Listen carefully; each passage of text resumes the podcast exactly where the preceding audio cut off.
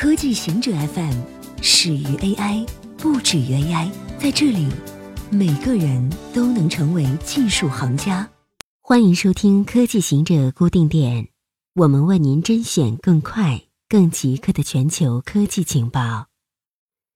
研究认为，比特币挖矿有可能将全球温度提高两度。比特币挖矿的耗电量一直备受诟病。根据发表在《自然气候变化》期刊上的一项研究，如果比特币交易能像信用卡交易那样普及，那么到2033年，比特币挖矿有可能将全球温度提高两度。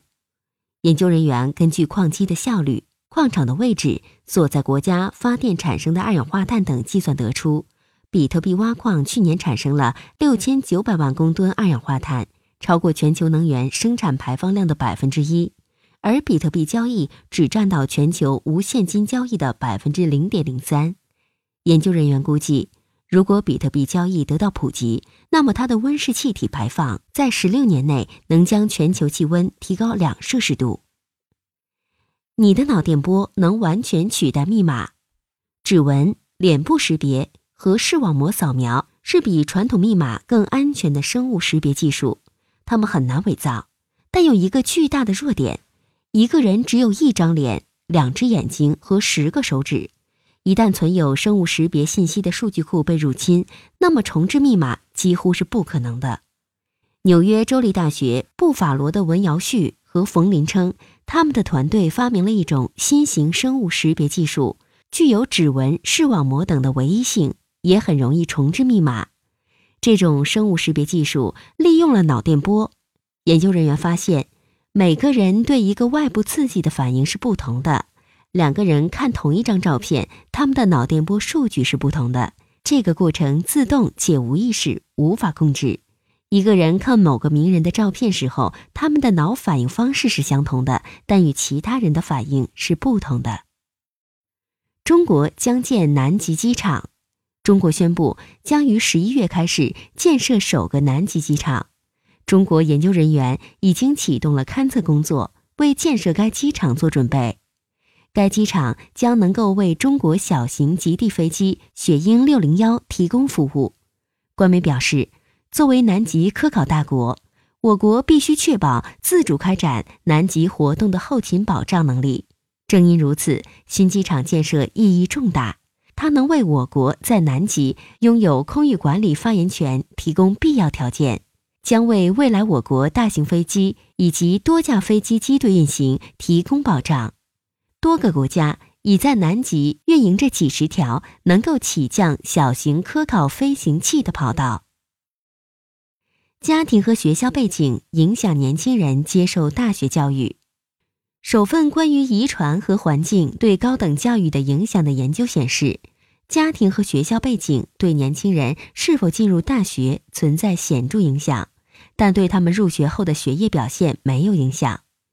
伦敦国王学院的研究人员对英国三百对同卵和异卵双胞胎以及另外三千人进行了研究，试图找到是哪些因素决定一个人是否进入大学和入学后的学业表现。该研究结果发表在《科学报告》杂志上。高中毕业生能否进入大学，遗传因素占百分之一的原因。研究人员所说的共同环境，主要指学校和家庭背景，占百分之三十六，而反映个体状况的非共同环境占百分之十三。虽然该研究没有特别分析学生的社会经济背景，但研究的发现支持如下观点：与出身较好的同龄人相比，来自贫困。和弱势家庭的青少年接受大学教育的可能性更低，即使他们的基因条件非常有利。研究人员建议，招生政策应该更多的考虑到这些社会因素。中国科学家研制出抗拉超强的纳米管纤维。清华大学的一个研究团队研发出一种抗拉强度超高的碳纳米管纤维。研究报告发表在《自然纳米技术》期刊上。研究人员称，一立方厘米的纤维能支撑一百六十头大象的重量或一百六十吨而不会破碎，而这一小块线缆只重一点六克。西北工业大学太空电梯研究中心的科学家王长青称，这是一项重大突破。他没有参与这项研究。清华的团队称，他们的纤维强度强于已知任何材料，是其他材料的五到四十五倍，可被用于运动装备、弹道装甲、航空航天，甚至太空电梯。太空电梯所用的材料需要抗拉强度，预期要达到七 GPa。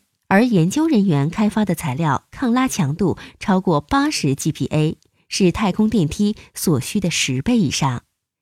以上就是今天所有的情报内容。本期节目就到这里，固定时间，固定地点，小顾和您下期见。